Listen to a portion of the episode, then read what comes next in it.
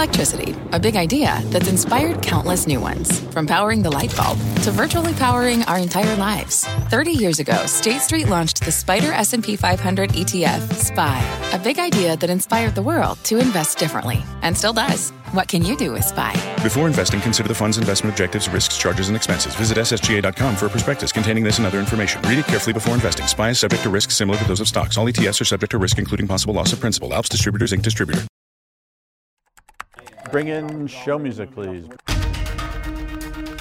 Hi, I'm CNBC producer Katie Kramer. Today on Squawk Pod.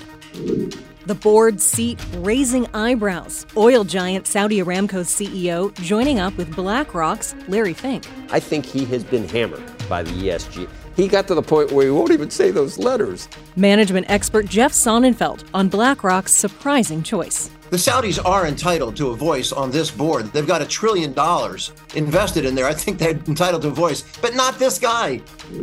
And actor and crypto critic from the OC to the Squawk Box set, Ben McKenzie on Bitcoin and the Sam Bankman Fried interview in his new book.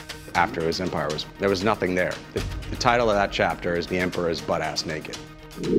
Plus, Microsoft on an Activision extension, Warren Buffett cutting his stake in the video game maker, and everything else that got us squawking today. Can I just say, You can. this is really fun. You I'm never know enjoying when it's going to go off the rails. It's Tuesday, July 18th. Squawk Pod begins right now. Stand Becky by in three, two, one. Cue please. Good morning. Welcome back to Squawk Box here on CNBC. We assume you were here yesterday. We were. We are live from the NASDAQ market in Times Square. I'm Becky Quick along with Joe Kernen and Andrew Ross Sorkin. And here we go again. The gang is all here once again. Till tomorrow. Till tomorrow. But then you'll be back on Thursday? Be back Thursday and Friday. Okay, so four out of five days? Four Not out of bad. five. Not bad for July. Not bad. Eighty for July. percent Not bad for July. reminds me Pretty of good. We'll take it. college. Well, not B, a little barely. bit, a little bit higher. barely a B. Microsoft reportedly now in talks about extending the deadline, as you might imagine, to close the $69 billion deal for Activision Blizzard, which is set to expire today. The expiration of the contract would not automatically kill the deal, it would just open up a window for either party to walk away. And seeking an extension, sources telling Reuters it would ensure that Activision is not, quote, wooed by another potential suitor. Who do you think said suitor would be? At this point, That's Is a there- good- good Is there really another suitor, or is it really more an issue of whether Activision would want to just go go on its On own? its own? Yeah. you know, there's always stuff swirling in that in, that arena. Right. Who knows? Uh, Wouldn't surprise me if there was a potential other partnership, other people waiting to see if the deal fell apart. But I don't know of anybody And if you believe in specific. Meta, if you believe in those goggles, it's all about game. That's all I can figure. Gaming, Yeah, and, and they have huge audience. Activision Right, Blizzard has they a do. huge audience with a lot of the things that they have. Some new disclosures, by the way, from Warren Buffett's Berkshire Hathaway reveal that the company actually cut its stake in Activision to 14.7 million shares. That's just under 2% from more than 6% back in March as its deal with Microsoft approaches the finish line. Buffett uh, first started purchase, or Berkshire first started purchasing a stake in Activision Blizzard in October and November of 2021. It wasn't revealed until May of 2022 at the annual meeting when Buffett said it on stage. He said that that was going to be um, something he was looking at as an arbitrage play. And at the mm-hmm. point, it was more than 9% of the shares outstanding. A later filing revealed that it had dropped to just above 6%. And now we're hearing this. By the way, the average cost of that came in at $77 a share. So I think they've made a pretty tidy profit on all of this. This just seen along the reflects how a good ARB would do it, though, right? Right. I mean, you want to get out. You, you, you want to get out before it's totally done, especially if right now things are a little bit, unless you think you're supposed to wait and Well, they- the last I- I couple think he said at the annual meeting when he revealed the stake, which, by the way, Bobby Kotick heard about it. The, the CEO of Activision Blizzard heard about it because Buffett talked about it on stage at the annual meeting. Right. We were there. I think that's why Yep. we remember it too. Um, he said at the time, it's always tricky being an ARB because you're not going to get more than $95 a share if $95 a share is the purchase price, Yep. but it could drop significantly below that. So Right. it is how an ARB does Right it. in the call almost. Yeah. You know exactly what, what your upside is. Oh boy, Sonnenfeld's going to be on. Um, first the PGA Tour, right? Now BlackRock naming the CEO of Aramco. Amin Nasser to its board, the world's largest asset manager, saying the move reflects the firm's emphasis on the Middle East as part of its long term strategy and will give it a unique perspective on key issues. Nasser has held the top position at Aramco since 2015 and oversaw the public listing uh, of the oil company in 2019. It's just an interesting uh, sort of acceptance of the world the way it is instead of the way I think you'd like it to be. Maybe I don't know. I, I think at this point you have to decide that Larry, the business world has, has moved on from From that and from Khashoggi and everything else. And thank That's God, because right? if we're going to really be so cozy with China, it's like, you know, it's Saudi Arabia. Not only, it, it, I'm not saying it's a one off, I'm not saying it was good, it was a horrible situation, but compared to what's happening every day, if you're going to look at one thing, you can't really look away uh, But from how, the other But how stuff. does this play out? I mean, does that People give say it's because Larry just Larry felt that he was just. See now I think Larry should come back. Uh, now I'm with him. Now I, I'm okay. Thank you, Larry. Finally, you're you're we're sort of on the same side. is there a message- We're going to need oil, and yet the, the, all the woke. I think he has been hammered by the ESG. He got to the point where he won't even say those letters, even in when he when he says the al- when the he when, yeah when he does the alphabet he goes A B C D F G H I J K. Uh, he, he goes through. He won't even say them if he does the alphabet. He's he's been hammered so much for that. So now, but to bring the really the CEO of Aramco on your board Well, at but I also- BlackRock after also- you've been Mr. Wind, solar, and you know climate change for. I mean, I think they've had some stuff in the Middle East that they've been pretty active with. Well, at least now that yeah, now they're actually instead of just talking the talk, yeah, you can talk the talk. I mean, you know, every rich liberal has a house on the ocean. Every one. So you know, somehow it doesn't jibe with with their lifestyle. It's not a true. lot Some of of them are in the mountains. Some of them are there. A lot, they're- got a, a house in the mountains uh, after they have But one they, they on can, the ocean already. They can afford to lose the house if there's no insurance. Exactly. That, that's Right. the difference. right when they can't get no, that's when the they can't difference. get I, I saw your, I saw your tweet last night. Oh, what Oh, about uh, someone Some- said that. someone No, I, that's because I saw something yesterday that said the lifestyle of liberal climate activists and total climate deniers are identical. Nobody has changed. their- You haven't changed it. Nobody's changed their lives. Nobody's eating bugs. Oh, but Andrew's right. They can afford to self-insure. But they- right. that's They- the they- point. right. You can feel bad. You can for- buy carbon offsets No, like I can, Bill you can feel terrible for people who are in Florida who can't get you know farmers insurance or Well, that- whatever it is. But yeah, I don't think it's actually an ESG or liberal thing. I think you know. Well, down there- in there- Florida, there are people with lots of dough who are going to decide. You know what? I'll take They're a going to flyer. build their. I mean, it literally. eh, There's parts of of the Outer Banks in North Carolina where it's like the sixth house that's been on the same Same place. piece of yeah. property. It's up on stilts, but those stilts really don't. The property is great during low tide. It's, it's really nice. It's got a beautiful view. Uh, but what you know, Sonnenfeld. Oh my God, I can't imagine. He must be. Uh, his head's exploding. Well, he's going to be joining us a little. Bit. He will be. He will be. just a little I, I'm just going to say, uh, ladies and gentlemen, Jeff Sonnenfeld, go. And then uh, hopefully we'll be out of here by nine o'clock. But I'm not guaranteeing it. You do realize we're actually on air. Sometimes we feel so comfortable. We Oh, say wait a second. anything we think. We're not in break right now. Can I just say, You can. this is really fun.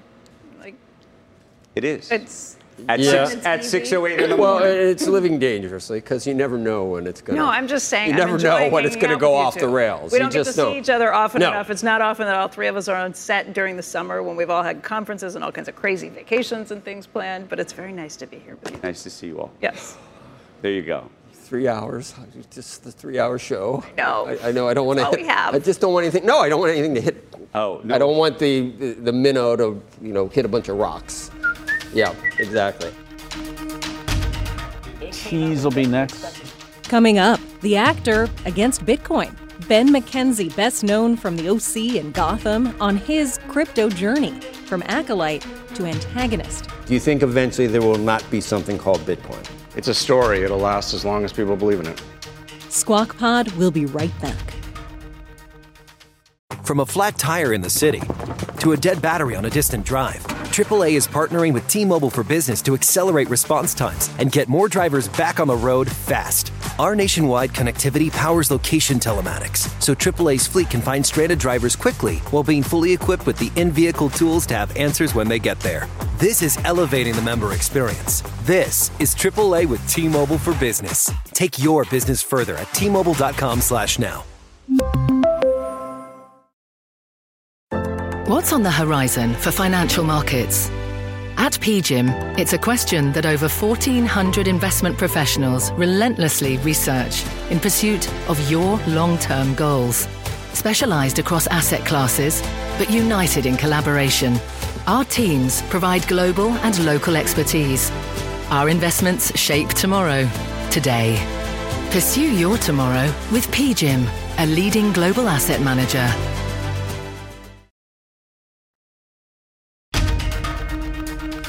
This is Squawk Pod.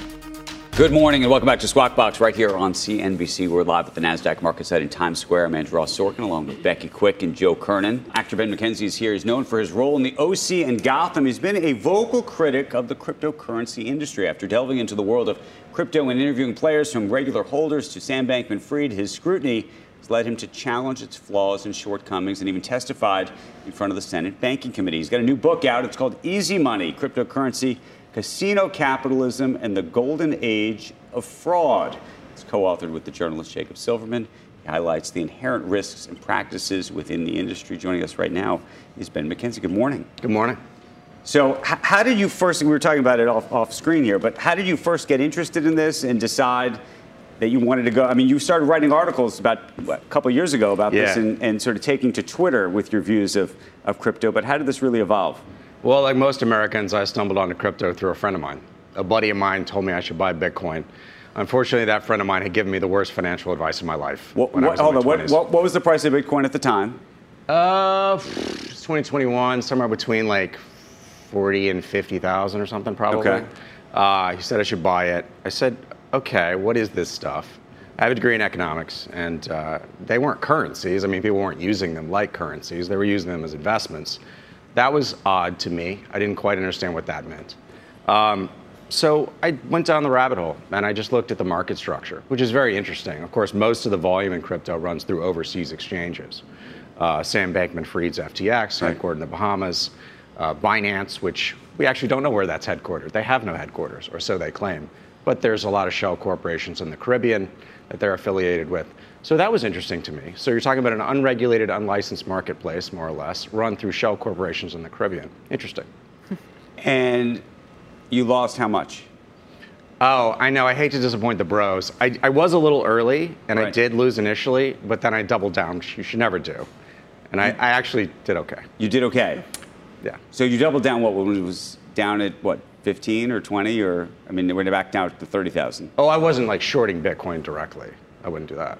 I don't trust the marketplace. It's the, the, the marketplace is pretty bad. That's your biggest concern with it, the marketplace and how. Well, my biggest concern is regular people who've lost a lot of money. You know, 40 to 50 million Americans invested in cryptocurrency. Most of them have lost money. Um, cryptocurrency, the market closely resembles a Ponzi scheme or multi-level marketing scheme. And studies have shown that in MLMs, 99% of people lose, and the 1% benefits. In crypto, uh, it would be the exchange owners, it would be the VC firms, it would be uh, the people that issue the coins. Would it be fixed if the regulatory structure were different, if the SEC or the CFTC or Congress laid rules to say which one of them was supposed to be in charge? That would definitely help. You think it, it could Crypto's be benefited enormously from the gray area between how we classify securities and commodities. Bitcoin was classified as a commodity in 2014, I believe, because of a strict reading of the CEA, the Commodity Exchange Act of 1936, which, you know, the futures are being traded of Bitcoin, and therefore you could classify it as a commodity because it had not been classified. How much of your issue is around Bitcoin versus the other currencies? Because I, I could even make an argue that, argument that the other currencies are even more uh, precarious, if you will, than where Bitcoin really is. Well, that's certainly true. I mean, even worse is uh, is probably how I would say it. I mean, at least with Bitcoin, theoretically, the number is limited, right? There are only 21 million Bitcoin that can ever be mined. Um, Bitcoiners usually make a conflation there. They they confuse limited supply with scarcity.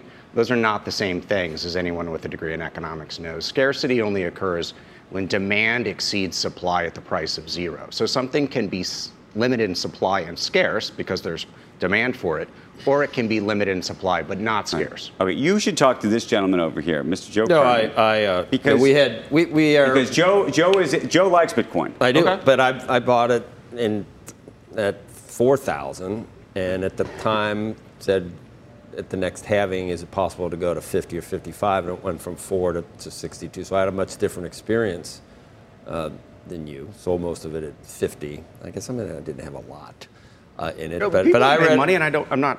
no, uh, no. I, I, I, and we have Tom Lee on earlier. This he's great, smart guy, stock analyst. Thinks Bitcoin's going to 200,000. So we have you know Cathie Wood, um, BlackRock uh, wants to have a an ETF, uh, Fidelity. Charles wait, wait, Schwab, wait. Uh, just- Paul Tudor Jones, as long Stan Druckenmiller, Sure. sure. and just across the board. It didn't take me long to understand how the unbanked could benefit from this, and I also understand the distributed ledgers, and I understand it, it was only. I, I mean, I didn't. You say you did a deep dive. It only took me about 20 pages of the Bitcoin Standard to understand that this was probably something that. Do you think black? So- you think so all the- these firms are going to have egg on their face? So it's going. the It's going to, democratized, decentralized future of money is brought to you by BlackRock. I don't know. Black, maybe they may. I mean, if, if, if they think it's uh, gold, if they think it's, you know, Oh, they that's why I was- yeah. digital gold. Right, exactly, and that's why I was explaining the difference between uh, No, I heard that, but and so- scarcity. a lot of smart people are so are fooled by it. You think it's going to zero eventually? No, that's that's like a. I mean, look. Where do you it's think it's a going? Story. It. I, I can't predict the future any more than anyone else, but I Do you would think say it's going lower? Yes, Okay. It- it- do you think eventually there will not be something called Bitcoin? it's a story. It'll last as long as people believe in it. Okay. But that's what that I, I'm- I'm with him in that regard. It is a, it's I mean to the extent that gold is a story of sorts. No, I, I think of it. I think it's a real. It, the, the six or seven characteristics that gold have are all manifested. But in- I think that maybe the most important part of what you've laid out is it doesn't matter if you believe in Bitcoin or any of these or not, it's the exchanges. Yeah, if the right. exchanges Right. are run by complete fraudsters and Ponzi schemes, Right. you're hosed either way. Right. Exactly. But Great point. But if you bought any pandemic darling, you lost the same amount as you lost in Bitcoin. No. Yeah, you did. Zoom, Netflix was 700, it went to 200. The same percentage losses are across the board in any of the the, the, the stock market. Look at the high and Can we- lows on, on any of the, the meta. Right. Just was at 80. It's back to 300. It had already made the round trip. So the percentage losses aren't, even with blue chip companies, you see 50% down. in a certain year. FTX claimed 1.2 million retail traders in the United States alone. Those people can't get their money out.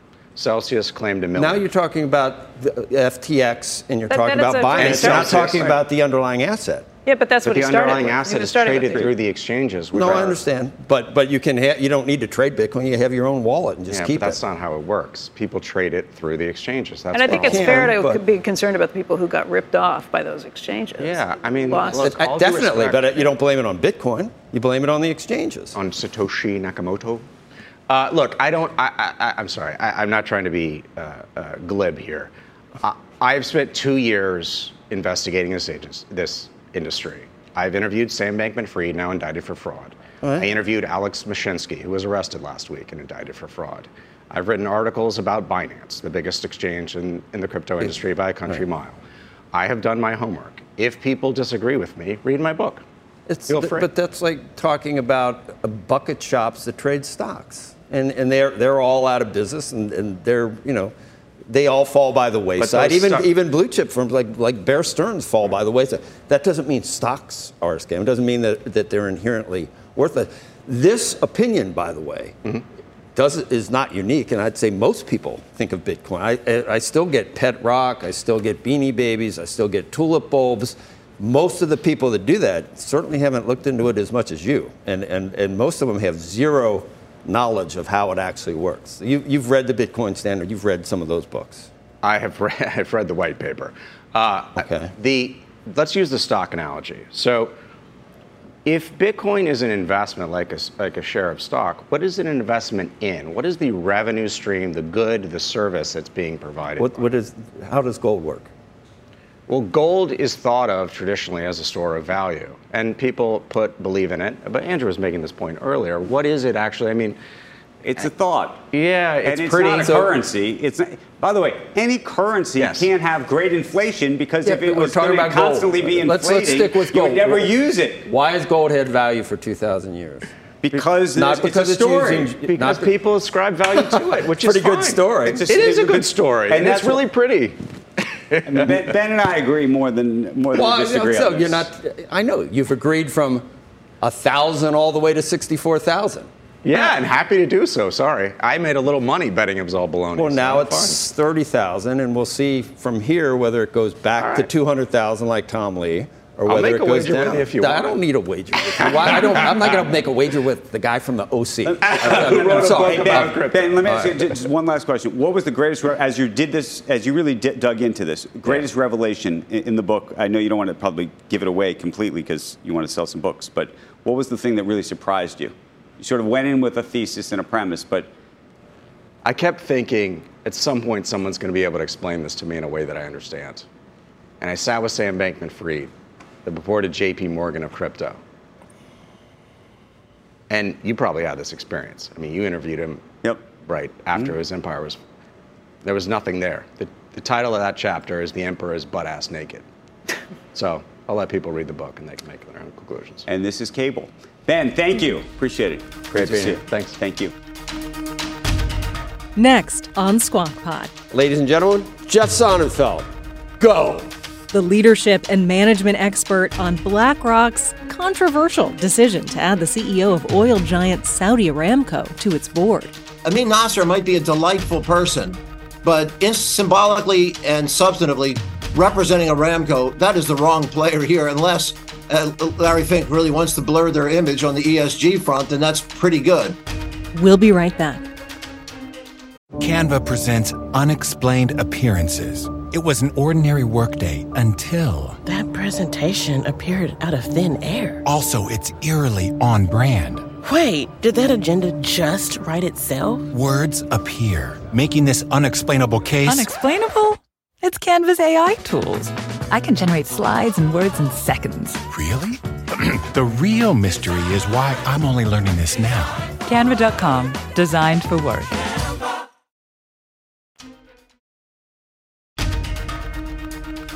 Welcome back to Squawk Pod from CNBC. Here's Joe Kernen. Stand by, Joe. His Mike. Cue. BlackRock naming the CEO of Aramco, Amin Nasser, uh, to its board, the world's largest asset manager, has been a proponent of the financial industry's adoption of ESG strategies. BlackRock says the move will give it a unique perspective on key issues. Uh, joining us now to talk about the decision is Jeff Sonnenfeld, Senior Associate Dean for Leadership uh, Studies at Yale University School of Management, as well as a CNBC uh, contributor. On face value, uh, uh, Jeff, it's good to see you, but on face value, BlackRock's global. They do have a presence in the Middle East.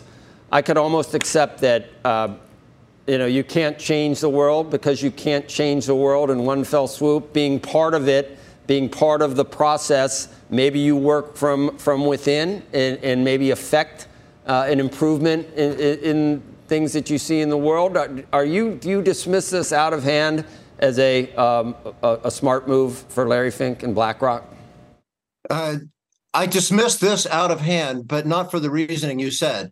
I share your perspective as a globalist. I don't share your perspective on appeasement always being the right way to go, or the, the current term for it is constructive engagement. That often doesn't work. But in particular, the Saudis are entitled to a voice on this board. They've got a trillion dollars invested in there. I think they're entitled to a voice, but not this guy. Uh, Amin Nasser might be a delightful person, but in symbolically and substantively representing Aramco, that is the wrong player here, unless uh, Larry Fink really wants to blur their image on the ESG front, then that's pretty good. Uh, but the, Aramco has not been in support of U.S. policies. They have been undermining the allies, whether or not it's to help Putin with these uh, completely unjustified production cuts. I mean, they're cutting their nose to spite their face. They've they've cut about uh, the four billion barrels a day of production in the last ten months, completely unjustified, unless they either want to help Putin or try to hurt the Biden economy, or Lord knows what they want to do, uh, make up for their their failed investments elsewhere as they've tried to diversify, and it's that's been a fiasco for them. And the from the the Vision Fund to Neom has been disastrous. So whatever their motives are, it's not in our interest, and and it's because of these misguided motives that we've actually cut the 100 billion dollar, actually put a pause on oh, a, an unparalleled 100 billion dollar weapons transfer of highly sensitive systems to the Saudis for full control. I mean, Jeff, the uh, so if if they if it was just a hydrocarbon producer, the biggest in the world, but didn't have all of these the, this history of being anti uh, against our interests, the United States. Would, would, then would it be okay, or is it? Because then I think we get into the whole issue of, of, of China and and what uh, how companies should be um, negotiating that or walking that fine line. Uh, because a lot of things that China, and, and, it's weird for, for me watching you over, over the months, Jeff, in terms of Russia, how, how strident you've been. You, you don't speak out against China uh, the same way. I don't really understand that. Uh, well, if the, the topic today is is Saudi, I'm not opposed to Saudi. I'm opposed to Aramco being represented, given the misconduct of Aramco, and I've shared this with a couple of board members on the Aramco board. Uh, that that's a problem. If uh, uh, China, by the way, has been uh, surprisingly uh, supportive of, in, in, some ways, of what we're doing in in Russia. In fact, uh, the largest, some of the largest petrochemical companies, Sinochem and Sinopec, on February 24th of last year, they cut all ties immediately. The largest banks in China, several of them, uh, from Bank of China to ICBC, larger than virtually any bank we have on this airways, they cut all ties with China right away. And thankfully, so far, they're not supplying uh, any any great extent uh, we- weapons uh, to Russia. Uh, but yeah, is uh, but the issue here being Saudi Arabia and Saudi Arabia's misconduct. They're not on our side. These that frankly they're not on their own side. If Larry Fink wanted to give them good investment advice, he'd tell them don't cut the production because it's cost them uh, hundreds of billions of dollars themselves. Jeff, but, following. Yes. But but here here's the thing that I can't can't figure out about this decision this morning, which is, you know, for, for the last five and ten years, uh, you saw Larry Fink and you saw BlackRock very aggressively talk about ESG, and in particular climate. In fact, I remember doing an interview with, with him where he talked about climate and carbon as being one of the central issues of his life, of his life. He then gets tortured in the last two years, uh, torched really uh, by the by the right. Uh, GOP states uh, that decide we're not going to do business with you under these conditions. It appears to some degree he is now placating that group and I imagine may shoot himself in the foot uh, again on the other side. And what I what I fear is that people are going to think that this firm has just flip flopped from one side to the other side, to, you know, and just uh, you know whatever the wind uh, is blowing today is the way we're going. I couldn't agree with you more, uh, Andrew. He he clearly is. Um, is swinging like a pendulum here. It's got to be confusing a lot of people. I mean, there are several, absolutely, there are excesses uh, and and opportunists who who hijacked the quote ESG cause. They it got blurred.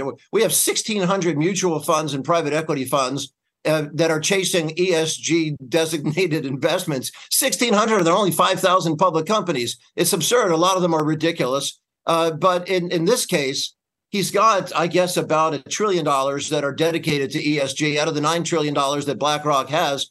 Uh, so they're not purely defined by this, and there's plenty of choice. He's opened up choice to investors whether or not they want to go down, uh, you know, how they want to vote on the referenda. So BlackRock's been great on that front. However, the Saudis, and in particular, they're entitled to a Saudi voice, a Saudi seat, but not this company. This is the exact wrong company. So, uh, uh, and not just on the fossil fuel issue, just on where they are in undermining U.S. policy, undermining the allies on all fronts, which is why the United States government has cut off these, they, they were getting THAAD missiles, Patriot missiles. They were not just getting full operational control. We were manufacturing them, 100% manufacturing them in Saudi Arabia and giving them financial control and the intellectual property control. All of our allies combined didn't have a deal like that that we gave them in 2017 the same year, by the way, that 500 Saudis were imprisoned in the Riyadh uh, Ritz Carlton and shaken down for for almost a trillion dollars, uh, and some reportedly tortured, with there being no trials, uh, uh, any public trials over all this. This is who our business partner is. Not even getting into the Khashoggi deal, of course, which was you know the murder one year later, and that that Davos in the desert. Just as a parallel, I happen to like Larry Fink, but Andrew, you were the first to pull out of the Davos in the desert, and forgive me for saying this, but I and I'm not pandering. It just happens to be a fact. I think you triggered that whole a very important statement of the business of the global business community when you pulled out everybody followed. Jamie dimon everybody except larry fink was the last. You were the first he was the last. And and I, I just think there's a concern here. It's, it's fascinating to watch. Didn't last very I hope long. we have an opportunity to talk to Larry directly about it because it's, Well, it's, he's- it's, I, I it's want an him back on interesting the show. I want him back on the show now. This was like an olive branch for me. Now I, I like Larry. I like him again. That he's living in the real world again, Jeff. You know, um, and Aramco, it's like the largest hydrocarbon producer. It's like. Yeah, it's like not largest- dealing. It's like not dealing We- with China. We're not going to deal we with used- we China because you have to do it. We need we need the oil. You like you have a great life. Right. I know you're an academic, but other people No, have actual kidding, businesses We- and jobs. producing- we're producing nine billion barrels a, a, a day of oil. I know, They're- I know, but we, we need we're we need all in, Jeff. We need it all. Just like you always say, wind and all. solar We- and all the biofuels. We need it all. We need an all-in energy strategy because we're at 82 percent of the global energy is still hydrocarbons, Jeff. So I mean, it, it's business, Sonny. It's business, nothing personal. And that does it for Squawk Pod today. But if you want more, follow us wherever you're listening now. And turn on those notifications so you never miss an episode. All sorts of treats await you, like CNBC's interview with Disney CEO Bob Iger. That's just a few pods up in our feed. Check it out. Our TV broadcast, Squawk Box, is hosted by Joe Kernen, Becky Quick, and Andrew Ross Sorkin. Tune in weekday mornings to CNBC at 6 Eastern, and podcast listeners, we'll meet you right back here tomorrow. We are clear. Thanks, guys.